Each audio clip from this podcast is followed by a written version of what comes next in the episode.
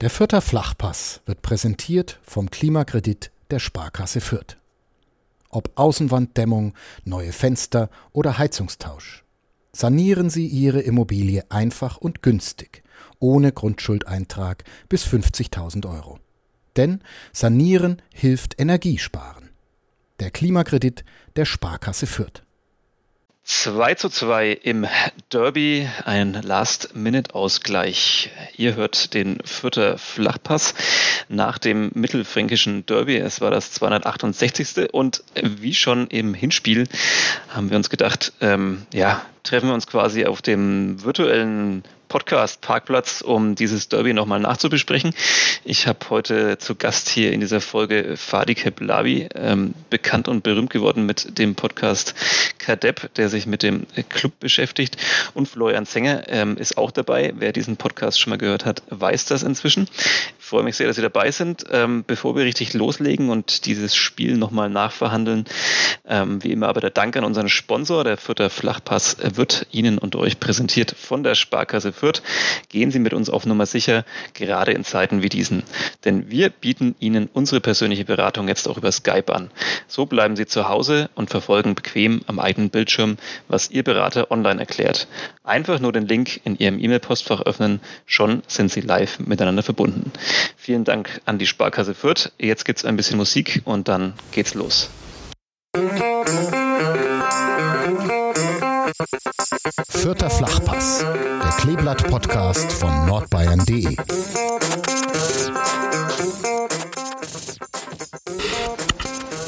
Sebastian, hat dich ähm, Rashid Asusi schon angerufen? Äh, nein. Nein. Heu heute nicht. Eigentlich ruft er oft am Montag an, mhm. aber heute hat er mich noch nicht angerufen.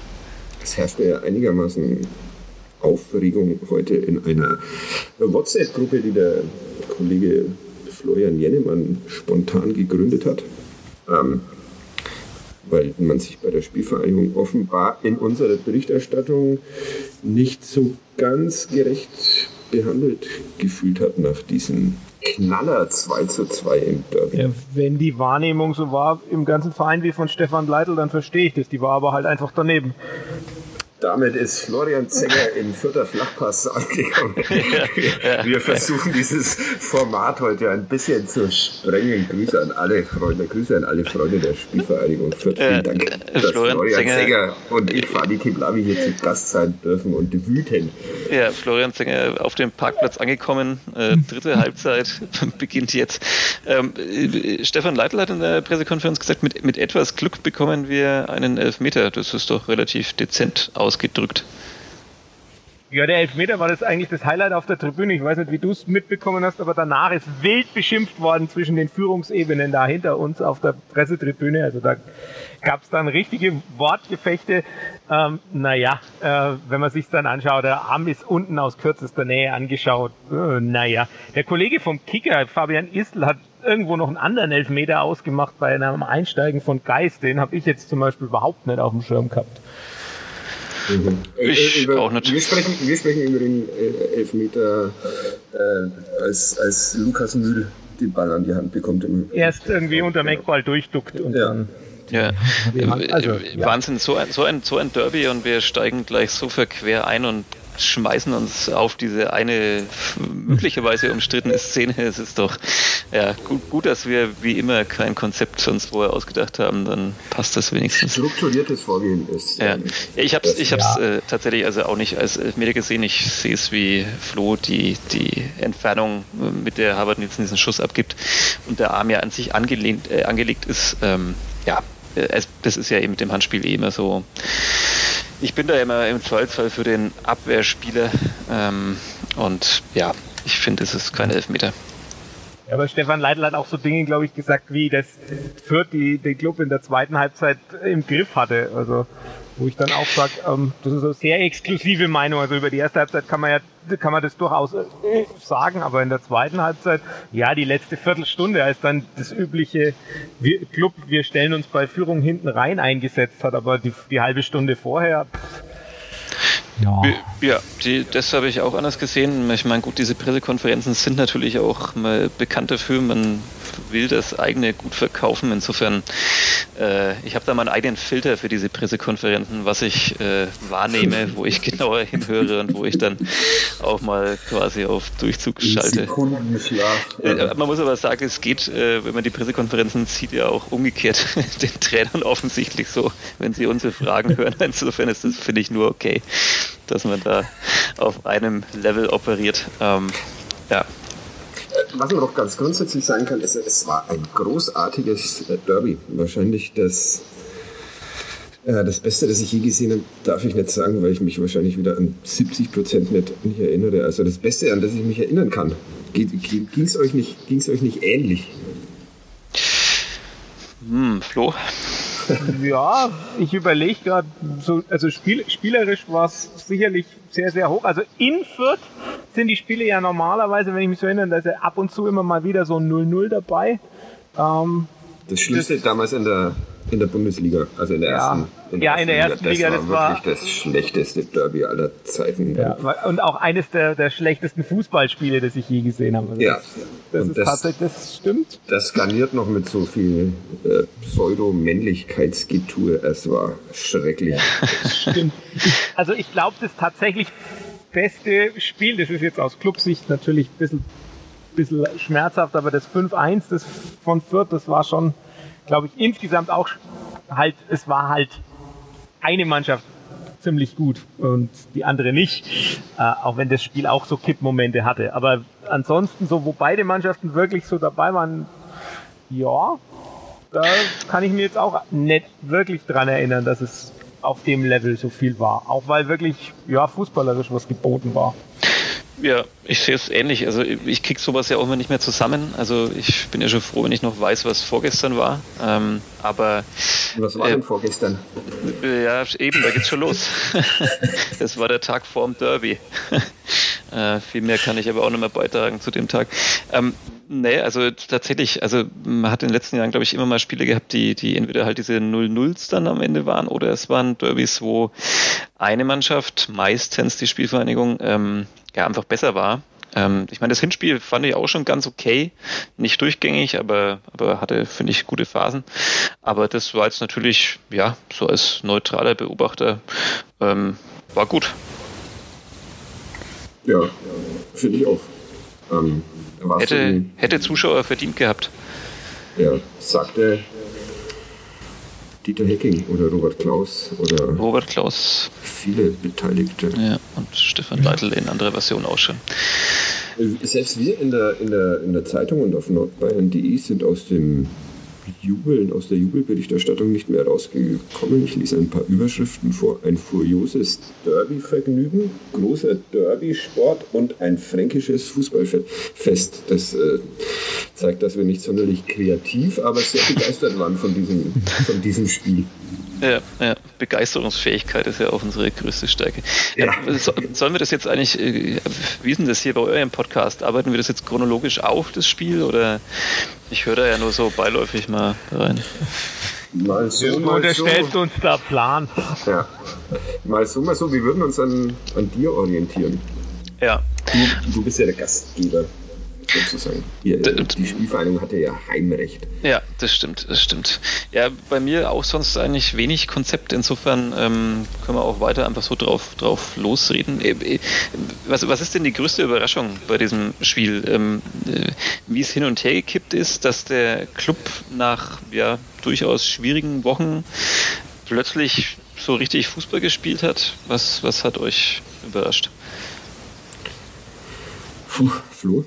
Eigentlich beim Club sehr, sehr viel. Also ja. nicht, nicht ganz alles, aber es war schon eine Leistung, die ich so nett erwartet hatte und das hatte halt auch viel damit zu tun, dass man sich entschieden hat, äh, die, die Grundformation vom Kleeblatt einfach zu spiegeln und auch 4-4-2 mit Raute, nein, mit Drachenviereck äh, zu spielen um, und dann im, im Anlaufen in, ins 4-3-3 überzuwechseln und damit richtig Druck zu machen. Also man hat schon gemerkt, dass äh, Fürth damit echt Probleme hatte, wenn da vorne äh, Möller-Deli zentral und Scheffler und Schuranov auf den, auf den Seiten angelaufen sind. Also da sind auch schon in der ersten Halbzeit einige Bälle ins Ausgeflogen, dann im Aufbau. Das war sicherlich überraschend und Erik Schuranov war halt die andere Überraschung. Also dass der erstens in der Startelf überhaupt steht und dann auch noch so ein Spiel macht, wo ich sage, also der war wahrscheinlich bis zu seiner Auswechslung tatsächlich der beste Spieler auf dem Platz. Das kann man auch nicht unbedingt so erwarten. Ja, ich, ich habe ihn gesehen und dachte mir, Mensch, der wäre doch einer für Fürth. ähm, nee, über wir den müssen wir verhandeln. Wir über den verhandeln. Wir planen ja, wir planen ja in unserem Podcast sowieso schon den Kader für die kommende Saison. Ähm, wenn der Schuranov Kohle bringt, dann mach mal ein Angebot. Soll, der Club will ja auch mehr Transfererlöse. Ja, genau. Ja, und hat deshalb ja. einen Sportdirektor. Aber ja, naja, das, das ist. Naja, da sollte man auch noch drauf kommen. Aber ähm, ich sag mal so, ich will niemandem die Hoffnung nehmen, aber ab große Ablösesummen wird man in Fürth nicht bezahlen können. Ähm, ich gehe aber davon aus, dass man vielleicht schon auch für kommende Saison noch so den einen oder anderen Stürmer brauchen könnte. Ähm, Im Falle des äh, verpassten Ausstiegs zumindest. Was hat dich denn am meisten überrascht? Äh, es gab ja gestern auch die redaktionsinterne Diskussion, ob äh, der Club jetzt tatsächlich so sensationell gut oder das Kleeblatt so sensationell schlecht, weil müde war. Ja, ich glaube, es ist halt wie so oft dann so eine, so eine Mischung. Das eine bedingt das andere. Also ich fand ähm, tatsächlich, weil wir es ja vorhin schon hatten, mit, mit ob, ob wird den, den Club unter Kontrolle hatte, die ersten 25 Minuten oder sagen wir mal die ersten drei, vier Minuten äh, hat es der Club sehr forsch gemacht, sehr viel Pressing, dann haben sie irgendwie ein bisschen nachgelassen. Fürth hat sein Kombinationsspiel nach und nach aufgezogen und bis zur 25 Minute ungefähr sah das dann aus wie so oft in der Saison. Und man musste vielleicht auch Schlimmstes befürchten beim ersten FC Nürnberg, ähm, wenn ich mir da auch so vor allem die Geräuschkulisse des Kollegen Dickmeier, der heute nicht dabei sein kann hier im Podcast, so nochmal in Erinnerung rufe, der neben mir kleine Tode gestorben ist, als dann äh, Julian Green beinahe das 2 zu 0 gemacht hat und so. Der nimmt das immer zu persönlich, der Uli. Ja, ja. Diese, ähm, diese Emotionalität. Ja. Und ähm, dann, dann kippte es und, und der Club kam besser ins Spiel und ähm, dann vor allem natürlich nach, nach dem Seitenwechsel. Und ja, also ich, wenn man sich das so angeschaut hat, ich, ich glaube, dass wirklich äh, Fürth, auch wenn es da natürlich niemand jetzt so offensiv als Ausrede verkaufen will, aber man hat einfach gemerkt, die sind äh, sehr generell, haben ja nicht den, das breiteste Aufgebot irgendwie in der Saison. Dann relativ viel englische Wochen, dann eben jetzt auch die nochmal mit dem Nachholspiel in Regensburg am Mittwoch. Und und ähm, das hat man einfach irgendwann, finde ich, gemerkt. Und natürlich mit jedem Prozentpunkt, den sie irgendwie nachgelassen haben, was vielleicht äh, Anlaufen des Gegners angeht oder irgendwie Zweikämpfe für ein Mittelfeld, desto mehr Platz war natürlich dann irgendwie auch äh, für den ersten FC Nürnberg sein Spiel aufzuziehen. Ähm, die Laufleistung äh, möchte ich jetzt nicht ins Feld führen. ähm, äh, du, hast, du hast in einem Text, in einem deiner vielen Texte zum Derby erwähnt, da ist mein, mein kleineres, mein kleines äh, Statistikerherz gehüpft vor Freude. Ich, ich habe dann leider vermisst, dass du noch die Forderung aufstellst, sie hätten es häufiger aus der Distanz versuchen. Ja.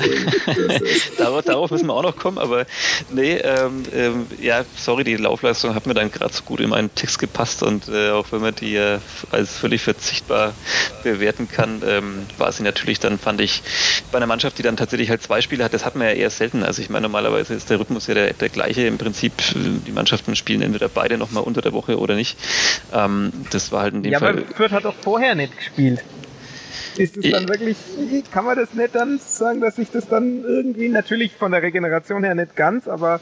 Ja, ich glaube schon. Also, das ist ja so ein bisschen der, Kritikpunkt, der dann so aus äh, Fürther Fankreisen kam, warum man nicht, äh, wenn das dann letztendlich so ein Punkt war, warum man nicht, ähm, ja, von Beginn an oder dann spätestens eben während der Partie, als man so gemerkt hat, okay, da sind jetzt einige echt so auf der letzten Rille, wie wir Motorsportexperten sagen, ähm, unterwegs, dass man dann nicht früher quasi getauscht hat.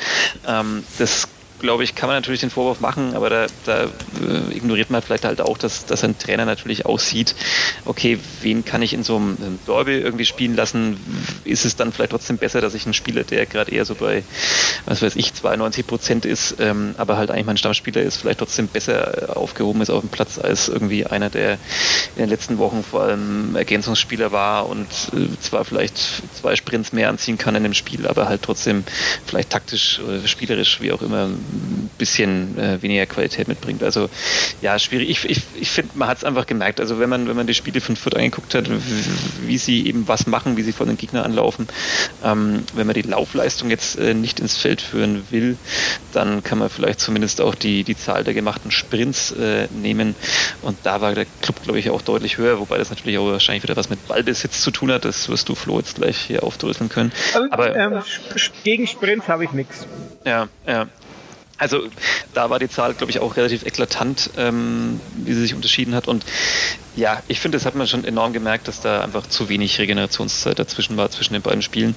Ähm, ist aber natürlich jetzt alles Theorie und wir können es nicht belegen, ob die Spielvereinigung das, die Partie ganz anders zu Ende gebracht hätte, wenn sie äh, nicht am Mittwoch davor in Regensburg antreten hätte müssen.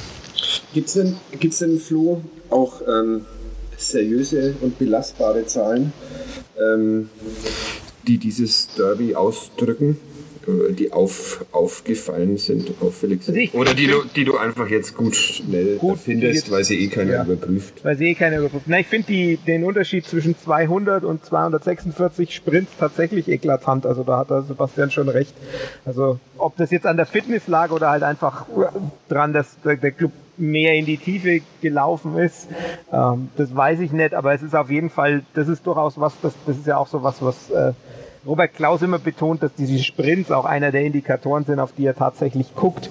Ähm, das andere, was man, ich kann natürlich jetzt wieder, da wird dein, ich weiß nicht, wie, wie der Kumpel heißt, der die gar nicht mag, aber die Expected Goals kann man natürlich auch. Grüße. Ja, kann man natürlich auch wieder ins Feld führen. Da ist der Club deutlich besser. Also Club landet bei 2,0, das Kleeblatt bei 1,27. Ähm, da merkt man dann schon auch, also es gab halt auch, der Club hat acht, also bei Y-Scout sind es 18 Schüsse, ich glaube beim bei anderen Anbietern sind wir bei 21. Ähm, je nachdem, wie man da die Blocks wertet und was alles als Torschuss gilt. Ich glaube, bei den anderen gilt auch Handwerk, Tim Handwerkers Klärung aus 70 Metern als Torschuss. Ja, ja die wollte der Kollege Dickmeyer auch sofort auf seinen Zettel schreiben. auf seinen Johnson-Zettel schreiben. Ja, ja, ja. ja, also von daher, das sind so Sachen, insgesamt und es war halt, waren schon jede Menge gute Chancen dabei. Man denke an, an Schuranov mit dem Kopf, Schuranov aus der Drehung, ähm, dann eben die, to die Tore, da muss man auch sagen, also Valentinis Tor ist wahrscheinlich die, die schlechteste aller Chancen, ähm, aber da war halt dann ein Hintern im Weg und äh, hat dann gut abgefälscht. Ähm, und dann hast, hast du ja auch noch andere Chancen von, von Kraus und von, von Sörensen nach der Ecke und ja, also da war, war ganz, ganz viel, gerade in der zweiten Halbzeit, wo man dann halt durchaus auch sagt, das ist plötzlich auch ein Club, der zwar immer noch viel zu oft aus der Ferne schießt, aber zumindest auch einige Abschlüsse im Strafraum hatte und vor allem eigentlich immer, wenn er im Strafraum war, auch abgeschlossen hat, was er doch jetzt nicht immer so der Fall war. Beim Kleeblatt, die haben halt ihre Chancen genutzt, außer, ja, also ich glaube, ein Kopfball von Nielsen nach einer Ecke mal, äh, wo ich sage, das ist eigentlich eine gute Chance, die besser rein muss, aber ansonsten ähm, war eigentlich nicht so wahnsinnig viel an guten Chancen, außer eben die beiden Tore. Ja, also es gab diese eine Szene mit Julian Green eben so nach 20 Minuten, glaube ich, die dann aber, wo dann nachträglich auf Foul vorher entschieden wurde oder sowas. Das war nicht ganz aufzulösen. Und dann gab es eben zwei Schüsse von Nielsen, die beide mal geblockt wurden. Über einen haben wir schon eingangs geredet, mit welchem Körperteil der geblockt wurde. Und dann gab es nochmal vor dem Ausgleichstreffer nochmal so zwei Schüsse, die, glaube ich, so mehr oder weniger von der Strafraumgrenze kamen, ähm, die Matenia relativ einfach parieren konnte. Also ja, tatsächlich eine die besseren Chancen haben die sozusagen genutzt, ähm, würde ich sagen ist es erstaunlich, ähm, wie, also man redet ja vor dem, vor dem Derby, ähm, Fadi, wir haben auch relativ viel drüber geschrieben. Ich in der, gerade aus diesem Gespräch zu ziehen. Ja, auch relativ viel, viel geschrieben gemacht, in der Samstagsausgabe mit äh, Texte und Kommentare, die uns vielleicht doch um die Ohren fliegen werden. Aber ähm, äh, äh, eigentlich haben doch alle gesagt, okay, wenn das jetzt irgendwie tatsächlich deutlich ausgehen sollte für Fürth, dann, dann reden wir am heutigen Montag, wo wir diesen Podcast hier aufzeichnen, über ganz andere Themen oder zumindest redet ihr über andere Themen äh, bei Kadepp, ähm, weil dann wäre es für den Trainer doch wahrscheinlich vielleicht eng geworden, hätte ich jetzt mal vermutet. Und äh, man bereitet sich auf so alles vor und dann kommt tatsächlich so ein furioses, sehr ansehnliches Fußballspiel und plötzlich erweckt der erste FC Nürnberg den Eindruck, dass er ja doch ganz anders vielleicht auch sein kann und äh, dass das doch alles Sinn macht, wie es da läuft. Ähm, und man steckt alle Kommentare, die gedanklich vielleicht in Köpfen schon vorgeschrieben waren, landen wieder in der Schublade. Was war jetzt deine Frage? Äh, weiß ich auch nicht. Ja, okay. Ja, ja es, war, es war sehr überraschend. Wir haben äh, tatsächlich ja äh, für die Samstagsausgabe Nürnberger Nachrichten und Nürnberger Zeitung eine äh, große Geschichte ähm, darüber geschrieben, warum die Spielvereinigung inzwischen sportlich eh längst die Nummer eins im Fußball Franken ist und ähm, das auf in anderen Bereichen auch noch äh, werden könnte. Am Sonntag so gegen 15 Uhr ungefähr dachte ich mir, ah, jetzt wäre es doch schön, wenn man die Seite nochmal zurückholen könnte. Und, ich hätte noch einen Nachschub. ich hätte da, nochmal kurz bei den Druckern anrufen und sagen, wir müssen da nochmal. ja, also war äh, tatsächlich, ich war, war sehr überrascht, äh, dass der erste FC Nürnberg zu einer solchen äh, Leistung in der, in der Lage ist. Und ähm, ich nehme es Ihnen noch, noch nicht ganz ab. Das äh, würde ich gerne noch ein paar Mal sehen, bis ich es glaube, dass Sie, äh, wie es äh, Dieter Hecking gestern am Sonntag nach dem Spiel gesagt hat, eine Mannschaft ähm, mit einer, ich glaube, gewissen Grundqualität, hat er gesagt, ähm, ist, sind das ist auch schön. Eine gewisse, gewisse Grundqualität. Ja, fand ich, das, das hätte in meinem, in meinem Zeugnis der siebten Klasse irgendwie drinstehen können. gewisse Grundqualitäten, aber trotzdem halt leider nur drei. Habe ich das schon mal irgendwo erzählt hier im Podcast, dass ich in der siebten Klasse in meinem Abschlusszeugnis in jedem Fach eine drei hatte? Echt? Naja. Ja. Das ist fast schwieriger als alles andere. ja. ja. Was, ja. was war da los? Hast du gar nichts gemacht für die Schule oder hast du alles in dem Jahr alles rausgeholt, was so an Lerndings? Ich habe es einfach austariert. ja, ja. In den Fächern, wo ich, wo ich schlecht war, habe ich ein bisschen was gemacht. In denen, wo ich besser war, habe ich halt offenbar ein bisschen weniger gemacht. So Und kam dann zufrieden mit diesem Dreier-Festival? Ja, durchaus. Ich war da nicht so ambitioniert. Also die Klassenlehrerin meinte, hm, nächstes Jahr vielleicht doch mal wenigstens irgendwo eine 2 und eine 4. Habe ich dann mhm. tatsächlich, glaube ich, genauso umgesetzt. Aber das führt jetzt zu weit. Das, das wäre tatsächlich. Ja, nee, Moment, Moment, bist du mhm. mal sitzen geblieben? Äh, nein. Nein. Du, Flo? Nein. Nein. Oh Mann. Ich so. Neunte Klasse. ja, es war sehr knapp bei mir, elfte Klasse. Chemie ja. und äh, Mathe im Zweifelsfall ja, immer. Ich, ich glaube, in der 11. war es nochmal knapp bei mir, aber in der 9. Äh, hatte ich keine Chance gegen Mathe und Physik. Danke, Herr Dietsch. nee, da war ich äh, weit weg von immer. Ja. Jetzt weit weg ist das Stichwort. Wir sind gerade am weitesten weg, wie man nur vom Derby sein kann. Nee, man kann, wir sind ja bei den Noten. Also, ja, das stimmt, das stimmt, okay, das stimmt. Äh, meine Frage wäre ja tatsächlich äh, an euch gewesen, ähm, glaubt ihr, das war jetzt so ein, so ein Ausrutscher beim, beim 1. FC Nürnberg, weil, weil er sich selber dann sozusagen so in diese Derby-Stimmung irgendwann versetzt hat und dachte und gemerkt hat, okay, Gegner vielleicht ein bisschen müde und dann dieser abgefälschte Schuss und plötzlich ähm, ja, ist dann eine andere Euphorie und eine andere, keine Ahnung, Energie auch da? Oder ist es jetzt dann doch halt irgendwann ein Entwicklungsschritt? Das muss wieder der Flo beantworten. Ich, ich brauche ich brauch etwas mehr Zeit, um meine Gedanken zu sortieren. Ich heute auch. Ich hab, es ist heute ein schwieriger Tag. Ich trinke gerade meinen, meinen schwarzen Tee äh, mit Milch, den ich mir heute früh um 8 Uhr oder so hergestellt habe. Jetzt trinke ich ihn kalt nach okay. Stunden. Das ist für alle, die den irgendwann hören, es ist siebeneinhalb Stunden später. Ja, ja, ja, ja das sollte man dazu sagen, das stimmt. ähm, ich würde gern abwarten, ob sie weiter mit der Grundordnung spielen, weil das ist ja eigentlich letztlich das Entscheidende. Der ich schiebe momentan erstmal diese Veränderung tatsächlich nicht nur aufs Derby, sondern auch ein bisschen auf die veränderte Grundordnung. Jetzt kommt er dann im nächsten Spiel nach der Länderspielpause mit Paderborn auch ein Team, das ab und zu dieses 4-4-2 mit Drachenviereck spielt. Ähm, da könnte man ja dann auch wieder spiegeln. Das deshalb, das wäre dann ganz interessant und dann kann man ja gucken, ob es fest, ob sich dann feststellt. Ich glaube halt einfach ganz persönlich, dass die drei Mittelfeldspieler, also Kraus, ähm, Geis und Nürnberger, dass du aufgrund ihrer Qualitäten, die sie alle unterschiedlich äh, gelagert sind. Distanzschüsse der eine. Äh, genau. Äh, und äh, aber dafür halt wenig Tacklings und der andere viele Tacklings und nicht unbedingt das beste Aufbauspiel und der andere dafür halt äh, ordentliches Aufbauspiel und eine gewisse Dynamik nach vorne.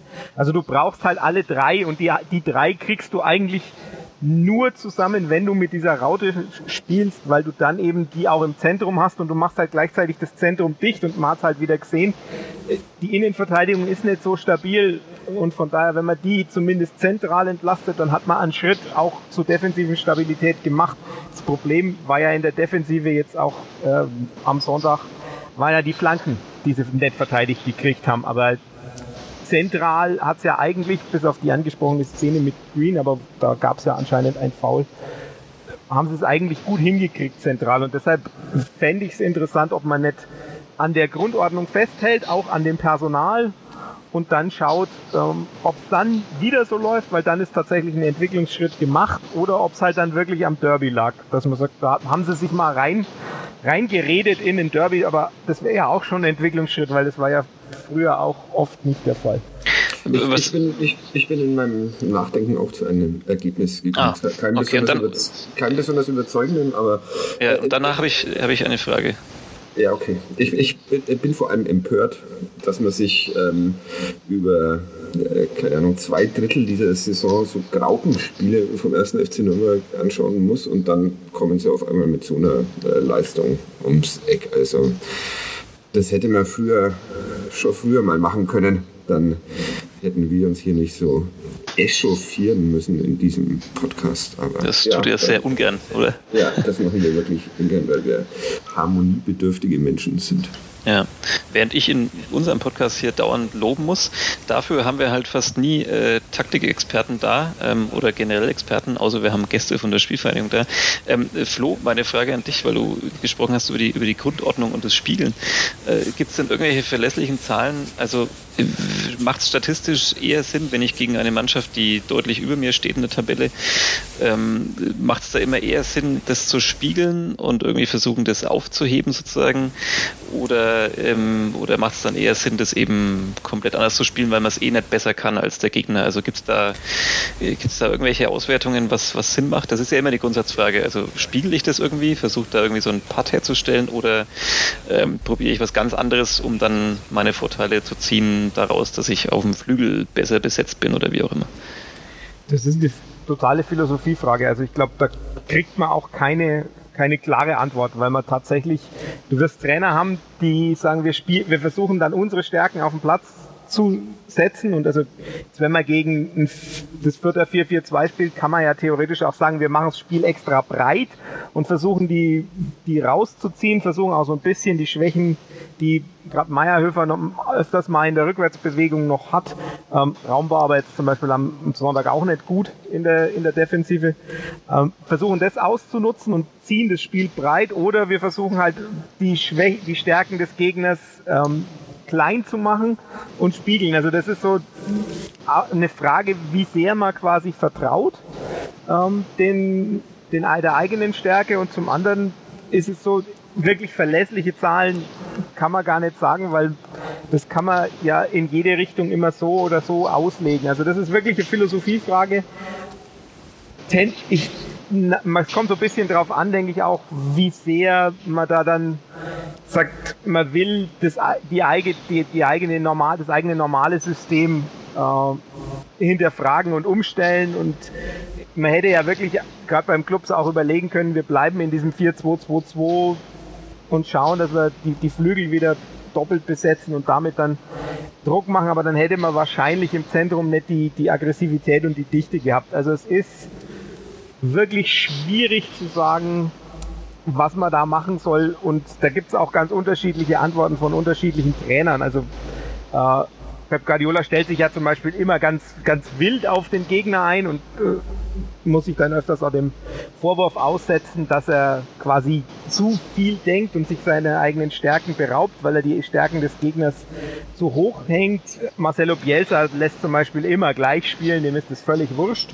Ähm, und beide haben ja auf ihre Weise Erfolg. Mhm das ist ja für mich immer die Frage, wenn ich vorher dann rumrätseln muss, wie stelle ich quasi äh, in der Zeitung äh, die Mannschaft auf ähm, des Kleeblatts und mir dann jedes Mal denke, okay, die, die, das Drachenviereck ist jetzt das bewährte System unter Stefan Leitl, ähm, auch ein sehr erfolgreiches in der Saison, aber dann rückt er ja doch davon immer mal und eigentlich auch über die Saison gesehen immer öfter mal davon ab.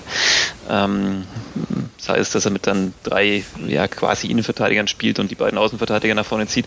Und, und das, das ist ja auch umgekehrt jetzt gedacht, nicht nur sozusagen aus Clubsicht, also spiegelt man das äh, für mich dann vorher immer dann doch insoweit interessant, dass ich mir überlege, okay, ähm, auf die Raute kann man sich jetzt einigermaßen dann schon einstellen bei Fürth. Muss man jetzt quasi was anderes machen, um den Überraschungseffekt zu haben oder setzt man halt eben, wie du es auch gerade beschrieben hast, dann doch lieber auf die eigenen Stärken, die halt eben dieses System sozusagen beinhalten. Also ähm, ja, äh, fände ich interessant, wann man irgendwann mal diesen Effekt wegnehmen kann, sozusagen, dass, dass, äh, dass man gegen bessere Mannschaften das vielleicht spiegelt oder wie viel Überraschungseffekt muss man selber aufbieten, um dann weiter gefährlich zu bleiben. Aber ich, ist wahrscheinlich. Ich habe da, hab nicht mitbekommen, dass du dich jetzt auch zum Taktik-Nerd entwickelt hast. Du warst doch früher immer für den Krawall hier zuständig. Was ist, ja, was ist ja, los? Ja, sorry, ich sehe die neue Seriosität. Ja, ich, ich, ich verfolge halt die Spielvereinigung dieser Saison und da gibt es halt selten Gründe, um sich wirklich da aufzuregen. Muss man, muss man sich auf Fußball konzentrieren. muss man sich okay. leider auf Fußball konzentrieren. Das ist hart. Das ist echt ein hartes Business, aber ja, bei, was soll ich euch sagen?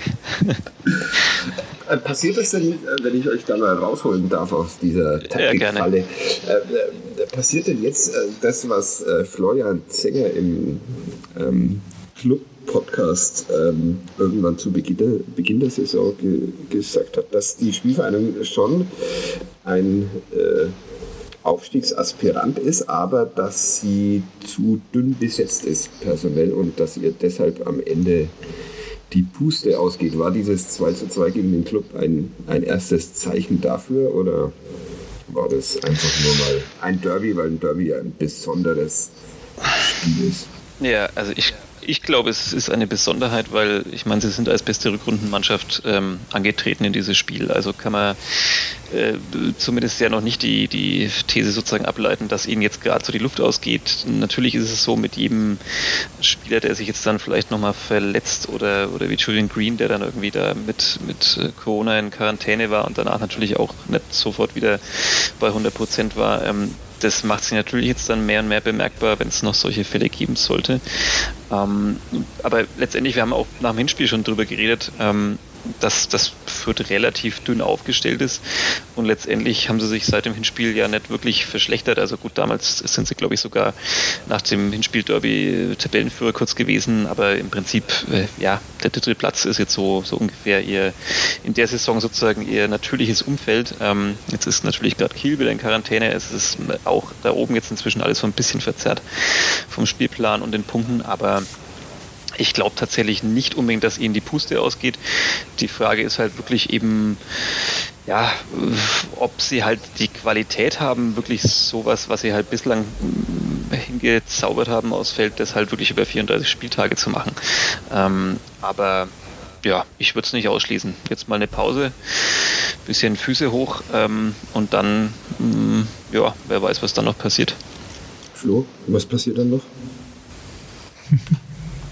Willst du deine Einschätzung korrigieren? Nee, gar nicht. Ich sehe mich eigentlich sogar relativ bestätigt. Also, weil du merkst halt dann doch, wenn die in ihrer Bestbesetzung spielen, dann läuft einigermaßen gut, aber ich glaube, also ich finde den, den Qualitätsunterschied so gerade hinter Platz 14 oder so oder Kaderplatz 14, 15 schon immer noch enorm. Also ich denke da an, an Leute wie, wie Barry in der Innenverteidigung, äh, die, den ich schon deutlich schwächer als die zwei sehe, die jetzt am am Sonntag gespielt haben.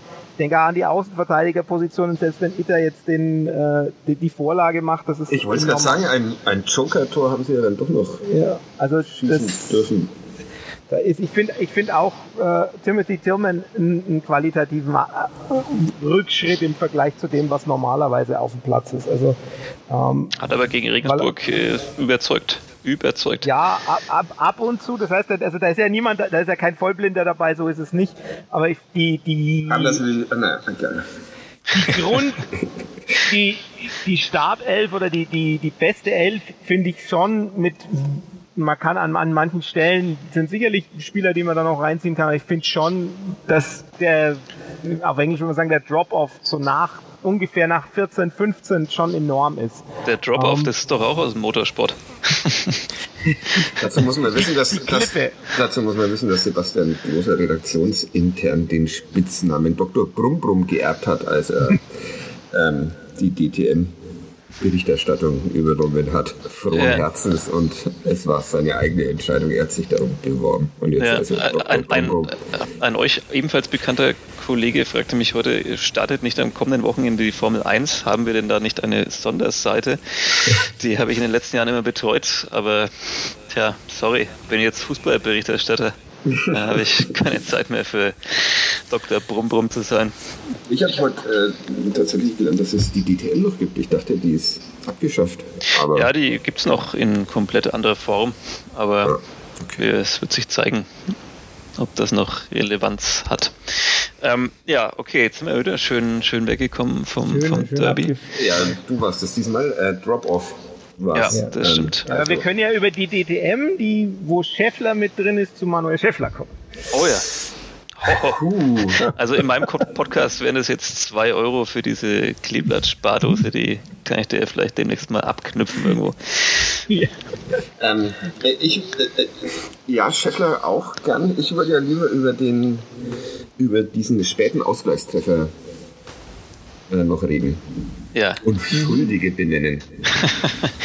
dafür, ist diese, dafür, ist der Podcast berühmt geworden, um Schuldige zu benennen. Ja, ich möchte. Ich, ich, äh, wie, habt ihr das, wie habt ihr das aus Sicht des ersten FC Nürnberg gesehen?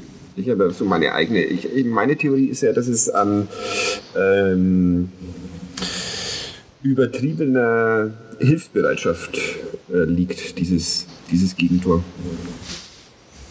Hm. Wem, wem hat man denn da geholfen? ja.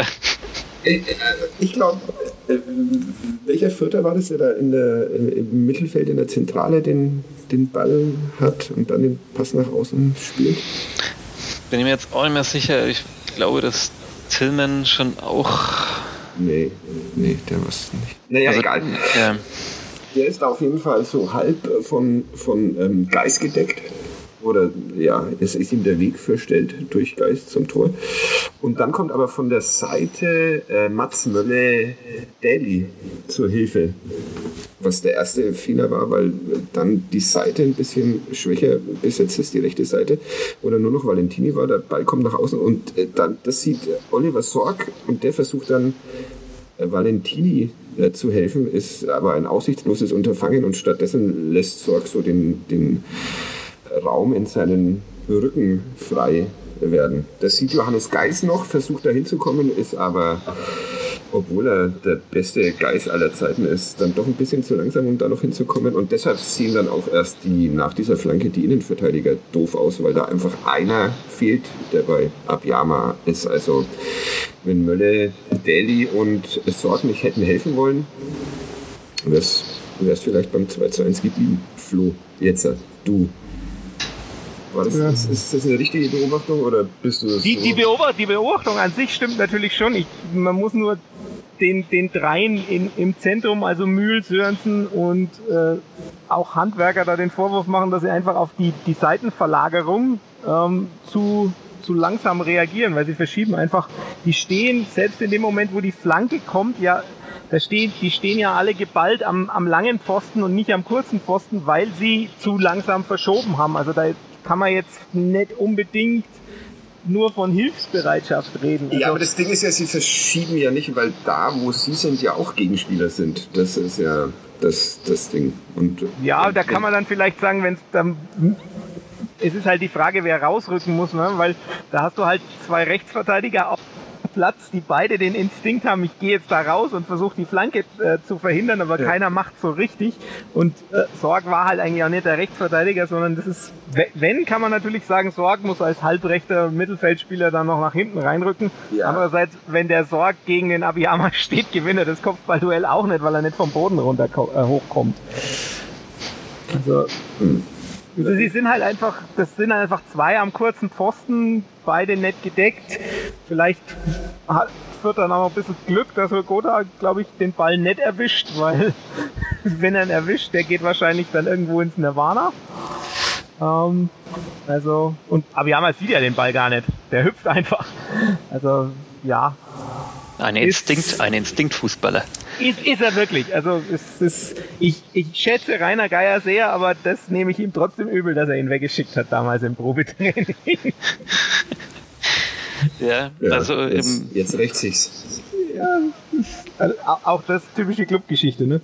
Ja, vielleicht kann man es ja auch umgekehrt aufziehen. Man muss ja keine Schuldigen äh, benennen beim Club, sondern man könnte eher äh, das feiern, dass man beim Kleeblatt es dann doch schafft, in dieser hektischen Schlussphase, wo ja dann oft eigentlich keine wirklich geordneten Angriffe mehr passieren und vorher echt so viele hohe Bälle irgendwie so nach vorne Richtung Strafraum geschlagen wurden, äh, dass dann plötzlich doch nochmal so quasi ein richtiger Spielaufbau passiert, den man dann rauslegt und halt eine sehr, sehr gute Flanke schlägt. Und tatsächlich in der Mitte gefühlt dann halt zwei, drei da sind, die ihn irgendwie bekommen könnten. Und ja, ähm, Mühe sieht dann, glaube ich, nicht gut aus so, weil er auch gefühlt in der Zeitlupe dann so, so sich so runtergeht, so wegduckt, aber das sieht, glaube ich, halt einfach nur so aus, weil er halt selber versucht, irgendwie eine Bewegung zu machen, zu aber halt einfach ja. zu, äh, zu, spät dran ist sozusagen und, und ähm, ja, macht Abiyama dann halt auch irgendwie gut. Also es ist, wenn er den Ball dann vielleicht erst spät sieht oder so, aber er weiß genau, wie er ihn irgendwie nehmen muss, verarbeiten muss und ähm, ja, ein würdiger Schlusspunkt für dieses schöne Spiel, sage ich ja. mal so aus für der Flachpass-Sicht. Verdientes Unentschieden? Oder dann doch unglücklich für den Club? Oder geht das beides zusammen?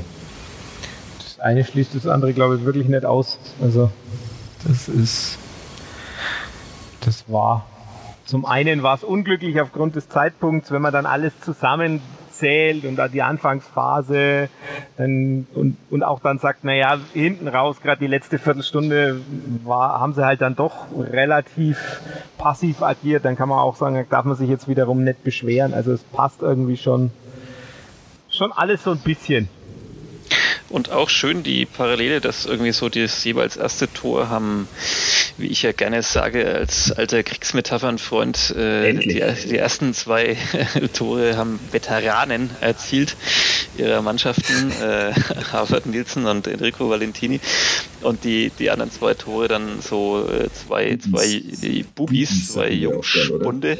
Baller-Bubis. Ja, wo die, wobei dieser Dixon Abiyama ja auch schon 22 immerhin ist, der ist ja für Futterverhältnisse quasi schon, äh, schon alt, wenn man so will. Ähm, ähm, Erik Schuranov, über den müsst ihr wahrscheinlich äh, nochmal sprechen, der, der geistert gefühlt seit Jahren jetzt da schon rum. Selbst ich habe schon eine Geschichte über ihn geschrieben, ohne mit ihm zu reden, ähm, weil er damals noch äh, Welpenschutz äh, genossen hat und das wahrscheinlich auch immer noch tut, so halbwegs. Aber ähm, der war tatsächlich, ich habe es vorhin schon gesagt, wahrscheinlich der auffälligste Spieler in diesem Spiel, oder? Ja, also gibt es überhaupt keinen Zweifel. Also war, hat sehr viele Torabschlüsse. Klar funktioniert da nicht immer alles. Also das denke ich ist schon auch irgendwie klar, weil Mai, äh, er ist halt noch jung und manchmal sind die Laufwege auch nicht so, dass man sagt, äh, da weiß jetzt der eine, was der andere tut. Ich kann mich auch an einen Pass erinnern, der wirklich gut ist, aber Möller-Deli läuft durch, statt stehen zu bleiben. Also es gibt so, so die kleinen Momente, wo noch nicht alles funktioniert hat, aber insgesamt halt unglaublich präsent. Das merkt man dann auch an so Geschichten wie, ja, war mit der Nürnberger, der die meisten äh, Pässe bekommen hat. Er hat 30 Zuspiele gekriegt, das ist schon enorm. Ähm, hat auch deutlich tiefer gespielt als Scheffler, also hat er auch viel mehr abgeholt. Ähm, war eingebunden, hat dann auch beim Umschalten und beim Pressing, also da war ganz, ganz viel Gutes. Also der ist schon auch nicht umsonst von den Kollegen vom Kicker in der vorläufigen Elf des Tages. Und er ist erst äh, nach Manuel Schiffler ausgewechselt worden, was ja durchaus auch eine Auszeichnung ja, das, das war auch interessant. Äh, das, weil das, das war eigentlich schon klar, dass er raus muss.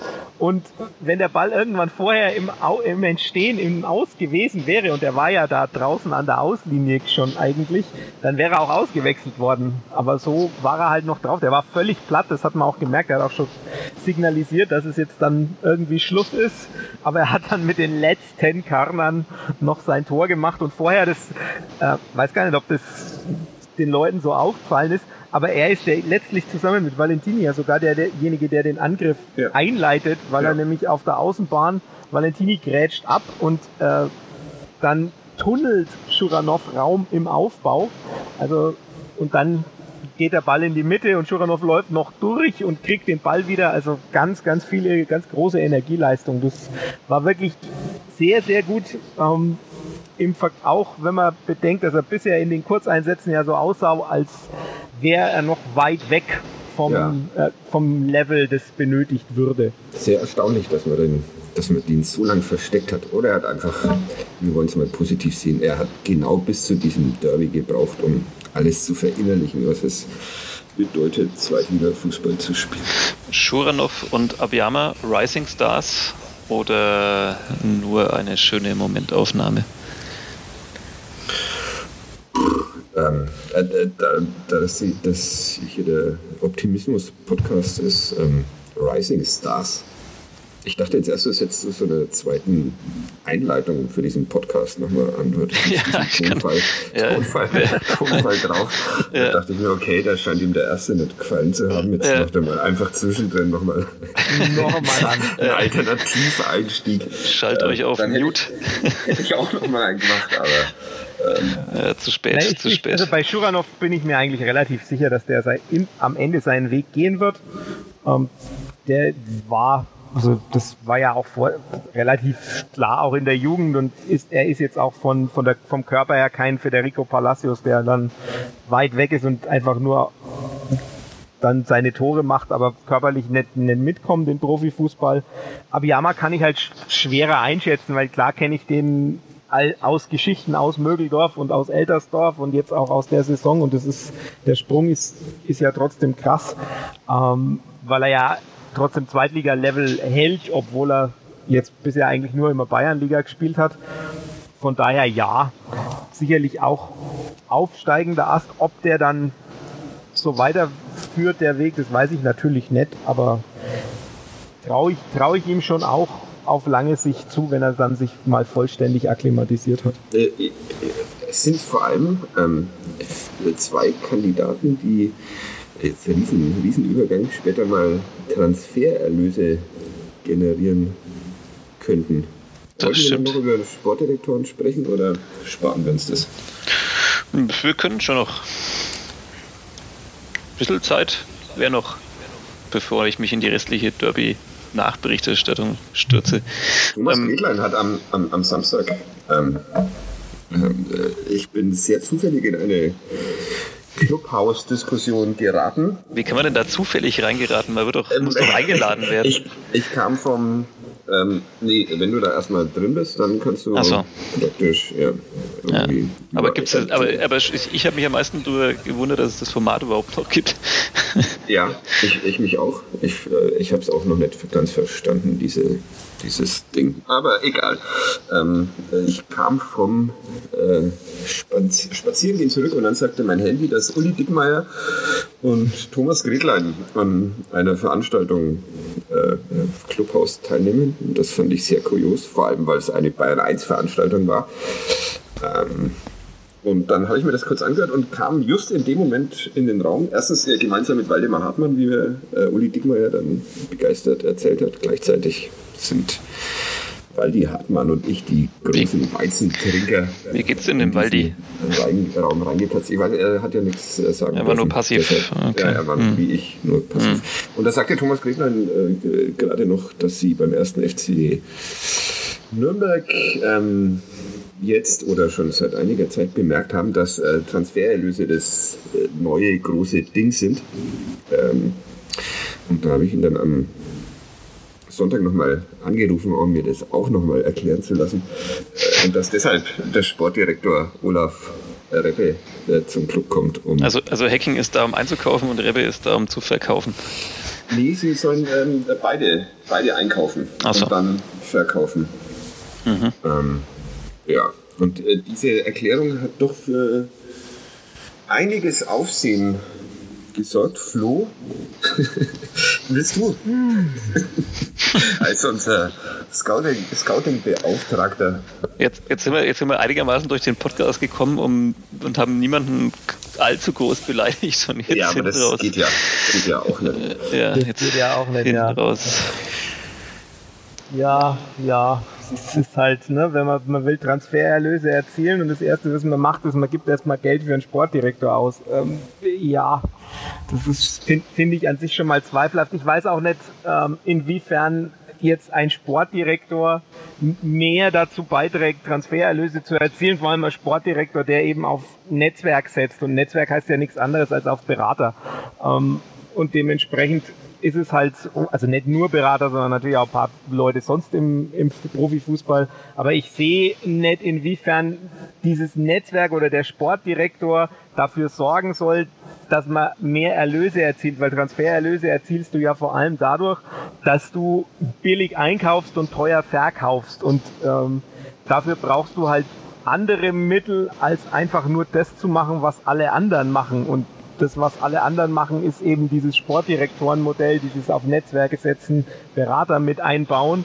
Ähm, wenn man tatsächlich irgendwie anders arbeiten will und Transfererlöse erzielen will, dann muss man das halt machen und nicht dann wieder auf den, den altbewährten Faden schreiten. Deshalb kann ich die Erklärung eigentlich überhaupt nicht nachvollziehen. Äh, ja, um die, um die Klammer zu schließen und dir vielleicht doch noch einen Anruf ähm, zu bescheren, Sebastian.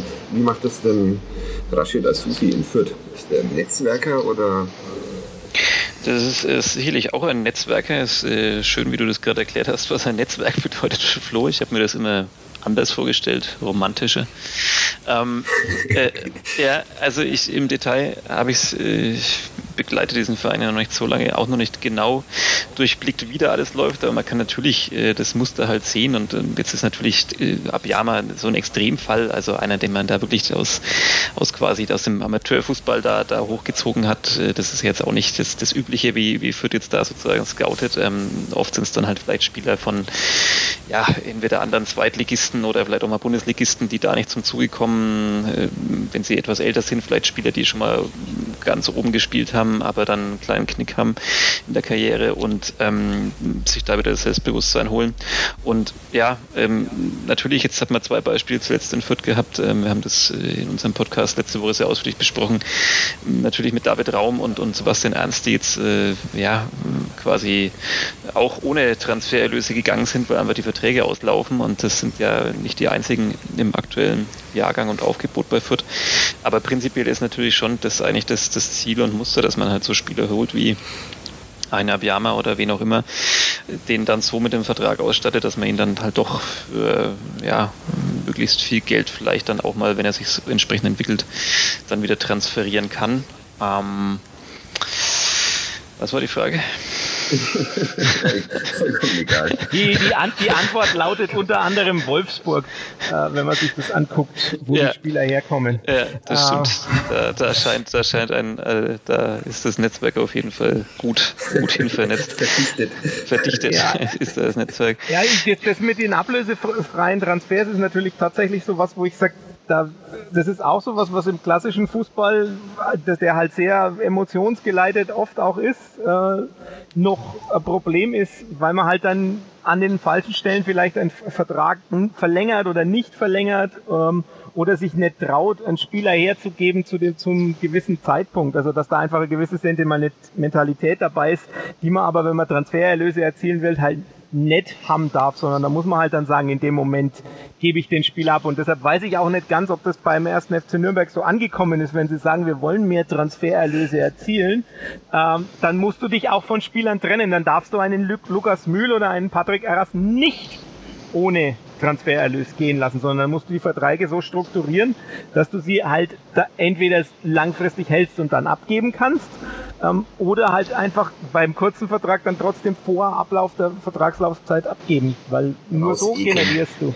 Aber, aber, nur aber, so generierst du Transfererlöse. Ja, aber dazu gehören ja dann immer zwei Seiten. Also es muss ja dann auch der Spieler quasi wollen. Also wenn der Vertrag nicht mehr allzu lang läuft äh, und er weiß, ja, da stehen bestimmt ein paar, äh, entweder Schlange oder zumindest äh, ruft mal ab und zu jemand meinen Berater an und fragt nach, dann, dann verlängere ich als Spieler den Vertrag ja vielleicht auch nicht oder eben nur sehr kurz und dann äh, werde ich als Verein natürlich auch nicht äh, viel dran verdienen. Also, oder, oder weil du sagst, Sentiment, Sentiment, ja, ich wusste ja an dem Wort, werde ich schön, dass ihr beide, dass ihr seid beide an dem Wort gefallen. ja. Das finde ich sehr gut. Ja. Deshalb werde ich später nochmal in, ja. in all seiner Schönheit aufsagen. Ja, kannst du, kannst du bitte die Stelle dann schneiden und so drüber sprechen dann für uns. ähm, ähm, die, die Frage ist ja, also zum Beispiel, wenn man jetzt Fürth anguckt, natürlich hätte man wahrscheinlich vor der Saison, vielleicht auch in der Winterpause, mal abgesehen davon, dass der Markt, glaube ich, gerade durch Corona auch etwas ja, durcheinandergewirbelt wird und, und anders aufgestellt ist als in den Jahren davor. Ähm, wahrscheinlich hätte man da vielleicht äh, Spieler noch abgeben können äh, vor Ende der Vertragszeit, also einen vielleicht einen Hilgota oder so. Ähm, nur dann ist natürlich auch immer die Frage, macht man das und nimmt sich dann natürlich dann auch noch einen wichtigen äh, Spieler aus seinem System raus und, und geht man nicht lieber darauf oder setzt man darauf, ähm, dass man die möglichst zusammenhält. Ähm, und dann äh, am Ende der Saison, ja, eben vielleicht dann, auch wenn es mit dem Aufstieg nicht klappen sollte, zumindest irgendwie Vierter oder Fünfter wird und, und ähm, dadurch dann Fernsehgelder oder auch Attraktivität allein durch die Platzierung gewinnt. Also das ist ja äh, eine Rechnung, die relativ schwer zu ja, machen da muss ist. Halt ne? die, die Kaderplanung halt so laufen, dass du den, den Nachfolger quasi schon da hast. Also ja. das, ist, das ist natürlich perspektivische Kaderplanung, das kann man auch im, FCN, gerade im defensiven Mittelfeld, schon Vorwurf werfen. Bei, bei Patrick Erras, da ging es ja auch eineinhalb Jahre jetzt genauso wie bei Lukas Müll. Da geht es ja auch seit eineinhalb Jahren drum, verlängert er, verlängert er nicht.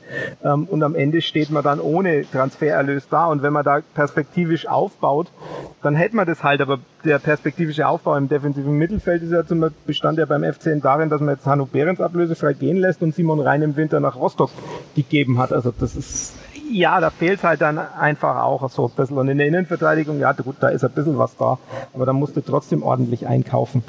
Ähm, ich denke einfach, dass da ganz viel noch im Argen liegt und dass man da ganz viel äh, effizienter arbeiten kann. Und das meine ich jetzt gar nicht nur, nur äh, dieses datenbasierte Scouting, was halt mein Ding ist, wobei ich da auch sagen muss, ähm, weil ich das so ein bisschen quer gelesen habe, das ist natürlich nicht so, dass man einfach nur irgendwie was in den Computer eingibt und der spuckt die dann aus, sondern das muss am Anfang einfach stehen, dass man am Anfang gewisse Daten hat und wenn die nicht erfüllt sind, dann schaut man sich den Spieler nicht an.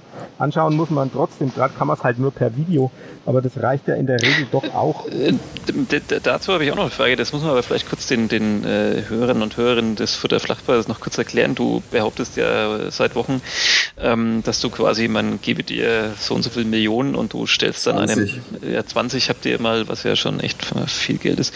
Äh, du äh, bekommst Geld und, und machst dann auf Basis der Daten sozusagen, stellst du eine Mannschaft zusammen, die es von der, was habt ihr gesagt, Bayernliga?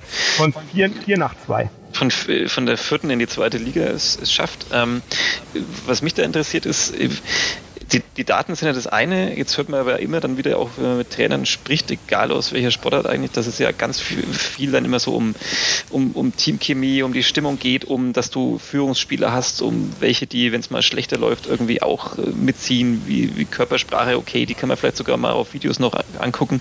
Aber wie machst du das denn? Die Daten mögen ja vielleicht dann top sprechen für, sagen wir mal, 14 Spieler. Und dann merkt man aber, dass halt zwölf von denen miserable Körpersprache haben und sobald mal irgendwas nicht läuft, äh, brechen die ein und zusammen können die eh alle gar nicht, weil sie vielleicht auch zu ähnlich sind vom Charakter. Wie, wie umgehst du denn diese, diese Falle äh, mit der menschlichen Komponente? Die Falle kann man tatsächlich äh, so umgehen, wie es Midtjylland macht, die Persönlichkeitstests machen. Also die tatsächlich da auch äh, die Fragen beantworten lassen und dann gibt es gewisse Persönlichkeitstypen. Und es ist dann tatsächlich auch so, dass der, der Kapitän von Mitschülern hat es mal erklärt, der, die, die machen das mit Farben und die wissen dann ganz genau, äh, den, der da irgendwie blau vom Persönlichkeitstyp her ist, den muss ich so und so ansprechen und den anderen muss ich anders ansprechen. Und du kannst es, du kannst es per sogar noch, noch weiterführen. Also das, da gibt's ganz interessante Modelle, die du es auf der Ebene auch machen kannst. Und natürlich darfst du nicht vergessen, dass du natürlich die menschliche Ebene auch noch hast. Also du kannst natürlich auch gucken und wenn du siehst, ja, der ist super von den Daten her, aber wenn ich ihn mir angucke, äh, das sind halt, das basiert halt immer auf gewissen Spielen oder auf, darauf, dass der den Algorithmus gamet. Also äh, Johannes Geis ist so ein Spieler, der in den, in den Daten, gerade wenn qualitative Daten entstehen aus den quantitativen Daten, der da immer gut abschneidet. Also das sieht man an diesen aggregierten äh, Scores, zum Beispiel bei so Sofa-Score. Äh, da muss man sich das natürlich auch nochmal angucken. Da muss man auch mit dem, natürlich muss man auch mit dem Spieler reden, bevor man den verpflichtet und ihm auch klar machen, äh, wie das Projekt aussieht und so weiter. Also das ist natürlich nicht, nicht so einfach, wie ich jetzt da immer plakativ darstelle. Aber wenn man da ein gutes Team hat und äh, gut aufgestellt ist, dann bin ich mir auch sicher, dass das funktioniert. Wahnsinn, das klingt nach einer super Dystopie, wo Leute nur noch nach Blau, Gelb, ja, Rot und Ich finde find auch, grün. dass da kein, kein Platz mehr für Sentimentalitäten bleibt. Sehr, sehr, schön, Unfall, unfallfrei und, und eine 1A-Überleitung. Ja, äh, klingt spannend, ähm, weil du sagst Vorstellungsgespräche, ich meine, wir wissen doch alle selber, dass ihr alle nur gelogen wird in Vorstellungsgesprächen und wenn du irgendwelche Fragebögen ausfüllst äh, und dann heißt, wie verhalten sie sich im Fall von, dann schreibt doch da auch wahrscheinlich jeder, naja, ich, ich reiß die anderen mit, ich bin Leader und. Ja, das, ähm, aber das kann, da, ich, da vertraue ich dann schon drauf, dass die Psychologen, die das designen, sowas rauskriegen. Also, ja, okay. Wir vertrauen okay. doch der Wissenschaft mehr. Wann kommst du endlich in 2021 an? Wahnsinn, vertraut immer noch der Wissenschaft. naja, doch, machen wir natürlich. Ja. Ja. Wollt ihr dieses wissenschaftliche Gespräch noch weiterführen? Oder? Nee, weil wir nehmen jetzt halt eine Stunde auf und ich, ja. also meine Hör Hörerinnen habe ich längst verloren wahrscheinlich und äh, ich weiß nicht, wie es bei euch ist, aber. Ja, ich, ich hätte noch Ich, ich verliere mich auch so langsam. Ah, den, den Scheffler, den Scheffler haben wir jetzt gar nicht. Ja, den, der ungeschoren. Nee, wir, ja. wir könnten noch ein Derby-Gerch zum Abschluss machen. Nee, machen wir auf keinen Fall. Ähm, ach so, also, also, du, du hättest dann sozusagen einen der beide Seiten bedient. Genau. Hm. Kannst du das okay. Format in drei Sätzen noch meinen, meiner Zielgruppe, meiner das Peer Group erklären? Das Format ist ganz einfach. Ich, wir tragen eine Fußballerbiografie vor und der Name des Fußballers wird durch das fränkische Gerch ersetzt. Ähm, und am Ende soll geraten werden, wer es ist, weil er immer Gerch gesagt wird und nicht wie er heißt. Sehr gut. Ja, let's go, das machen wir noch. Okay. Gerch lernte das Fußballspielen bei der Hertha. Allerdings nicht bei der Großen, für die spielte er erst später, sondern bei der Kleinen. Von der wurde er dann 17-jährig weggeholt. Es ging in den Westen. Nach einigen Monaten des bloßen Trainierens feierte Gerch noch vor seinem 18. Geburtstag sein Bundesliga-Debüt. Sein Trainer ein späterer deutscher Nationaltrainer. Im Werksduell wurde er zur Halbzeit für einen Ex-Klubberer eingewechselt. Tore fielen dennoch nicht. Fünf Wochen später gab er sein Startelfdebüt gegen Bayern München an der Seite von drei weiteren Ex- oder zukünftigen Nürnbergern. In der Startelf stand er auch vier Tage später, als sein Verein in der Wanne im UEFA Cup antrat. Damit hatte Gerch schon vor der Volljährigkeit in Bundesliga und Europacup debütiert. Am Ende der Saison, in welcher sein Verein zwei Teams aus der gleichen Stadt eliminierte, stand der Titel. In den Finalspielen stand Gerch aber im Gegensatz zu einem Halbfinalspiel gegen einen anderen Bundesligisten nicht auf dem Platz. Fünf Jahre blieb Gerch bei diesem Verein, Stammspieler wurde er nie. Er sorgte aber mit seinem dritten und letzten Bundesligator in seinem 69. und letzten Bundesligaspiel für das 2 zu 0 gegen Bayern München, das am Ende der Saison nur Zehnter wurde. Für Gerch folgte der Wechsel zurück in die Heimatstadt, zusammen mit einem späteren Enfant terrible des deutschen Fußballs und einem zukünftigen Bayern-Trainer wurde Gerch unter einem späteren Clubtrainer Fünfter, zog aber nach drei Toren in 26 Spielen weiter. Es ging zurück in den Westen, doch auch am Zoo hielt es Gerch nur eine Saison, nachdem sein Verein abgestiegen war wechselte er zu einem anderen Westverein. In der drittklassigen Regionalliga spielte Gerch drei Jahre lang in der Kaiserstadt, traf 39 Mal und durfte dann im selben Bundesland einen weiteren Anlauf im Profifußball nehmen. Wieder war es nicht der große, sondern der kleine Verein in der Stadt, wo er anheuerte. Hier war es dann auch das erste Mal im Profifußball, dass Gerch seine Torjägerqualitäten unter Beweis stellte. 22 Tore in 63 Spielen sind eine ordentliche Quote. 43 der Spiele beschritt Ritter an der Seite einer Legende des FCN, die im Herbst der Karriere noch einmal zu jenem Verein zurückgekehrt war, von dem er damals zum Club gewechselt war. Den Weg von dort zum Club machte dann auch Gerch. Der war, Club war gerade mal wieder abgestiegen in die zweite Liga und benötigte einen Stürmer. Gerch hatte zwar eigentlich schon in Fürth zugesagt, Doch der Club legte finanziell einfach drauf, holte Gerch. Der führte sich gut ein, traf in seinen ersten beiden Einsätzen, danach aber in 14 weiteren Spielen gar nicht mehr. Gerch machte den Trainerwechsel unter der Saison verantwortlich dafür, dass er keine Rolle mehr spielte. Zwischen uns hat es dann einfach nicht gepasst. Es ist nichts Böses vorgefallen, aber er hatte einfach eine andere Philosophie und wir sind nicht auf einen Nenner gekommen. Dann habe ich mich entschieden, den Verein zu verlassen, obwohl ich unter normalen Umständen gerne geblieben wäre. Böse ist er dem Club dennoch nicht. Er kickt bis heute in der Traditionsmannschaft des FCN. Nach dem Club spielte Gerch drei Jahre an einem Ort, den Nürnberger Fanbusfahrer nicht immer finden und hatte dort seine erfolgreichste Zeit in der zweiten Liga. 85 Spiele, 39 Tore. In einer der Spielzeiten schoss Gerch sogar 19 Tore, war damit nur einen Treffer hinter dem Torschützenkönig. Am Ende der drei Jahre stand dann jedoch der Wechsel nach Fürth. Jetzt hat es doch noch geklappt. Wie in Nürnberg führte sich Gerch dort auch fulminant ein. Schoss im Debüt gleich zwei der sieben Treffer des Kleeblatts. Es folgten elf weitere Tore, obwohl Gerch inzwischen 34 war. Unter den elf waren auch zwei im Derby gegen den FCN. Für den Club traf beim 2 zu 2 ein oberfränkischer Youngster mit seinem ersten Profitor. Das klingt bekannt, oder? Gerch blieb dann noch eine Spielzeit in Fürth. Auch da traf er in 32 Pflichtspielen zehnmal. Danach zog es ihn zu Beginn der folgenden Saison aber weiter. Erst zwei Jahre in die Regionalliga nach Düsseldorf, dann nach Elversberg, wo er seine Karriere beendete. Versuche als Trainer Fuß zu fassen scheiterten unterklassig. Heute ist er als Spielerberater und Leiter einer Fußballschule gelistet. Versuche als Fußballtrainer unterklassig Fuß zu fassen, das Scheiterten, das könnte auch meine Lebensbeschreibung. ich habe ihn erraten, oder? Ja, ja im zweiten, zweiten Anlauf. Ja, ich, ich, ich natürlich nicht. Ich bin ich sage ja, ich habe gerade den letzten Schluck meines schwarzen Tees, der inzwischen acht Stunden alt ist und noch viel kälter. Ähm, ja, jetzt können alle zu Hause mitraten und in der nächsten Folge müssen wir es irgendwie auflösen und ich muss es dann halt auch auflösen in meinem Podcast. Äh, wir verraten es dir aber nicht. Ja, ja, ja, okay. Dann, dann, dann werden bei mir alle. Aber gut, ihr, ihr, ihr, ihr, ihr nehmt die nächste Folge am Montag ja, auf. Ich kann dann quasi abschauen. Ja. Ja. Ja. Puh, das war jetzt aber ganz schön lang. Neuer Rekord, glaube ich. Ja, ja. ganze DIN A4-Seite in Word. Achso, ja, ich meine auch den kompletten Podcast. Der Podcast also, auch, das, ja. Zudem passt der, passt der Gärchen ja, ein, ein fränkisches Fußball-Podcast-Fest wird da niemand drüber schreiben über diese Ausgabe, aber naja. Naja, haben wir ja auch nicht versprochen. Das stimmt. Außerdem sind es zwei Podcasts in einem da. Darf er auch länger sein. Darf er ja. auch länger sein, finde ich. Absolut. Äh, den von letzter Woche müssen wir noch auflösen, wenn wir hier schon bei Kadepp ähm, auch sind. Ähm, Bergheit Davanli war es, glaube ich, wenn ich mich recht entsinne. Ja. Ja. Korrekt. Gut.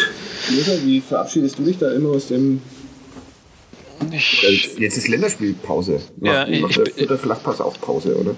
Ähm, ach, mal schauen. Mal schauen. Es sind ja zwei Vierter immerhin auch bei der U21-Nationalmannschaft. Insofern gäbe es da ja genügend Anlass, äh, trotzdem zu reden. Handwerker, was ja der eigentliche Skandal ist, dass der. Ja, wo der doch seine erste, seine beste Saisonflanke am Sonntag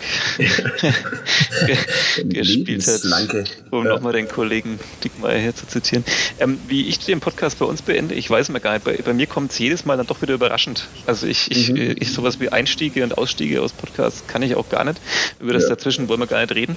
Aber ähm, ich bin dann jedes Mal wieder doch überrascht, wenn dann plötzlich, man sagt dann, ah ja, das war's jetzt und dann muss man sich irgendwie verabschieden und dann sage ich meistens aus der Not heraus, so vielen Dank fürs Zuhören. Das ist doch ein schöner Schluss. Vielen Dank, dass ihr uns ertragen habt. Ja.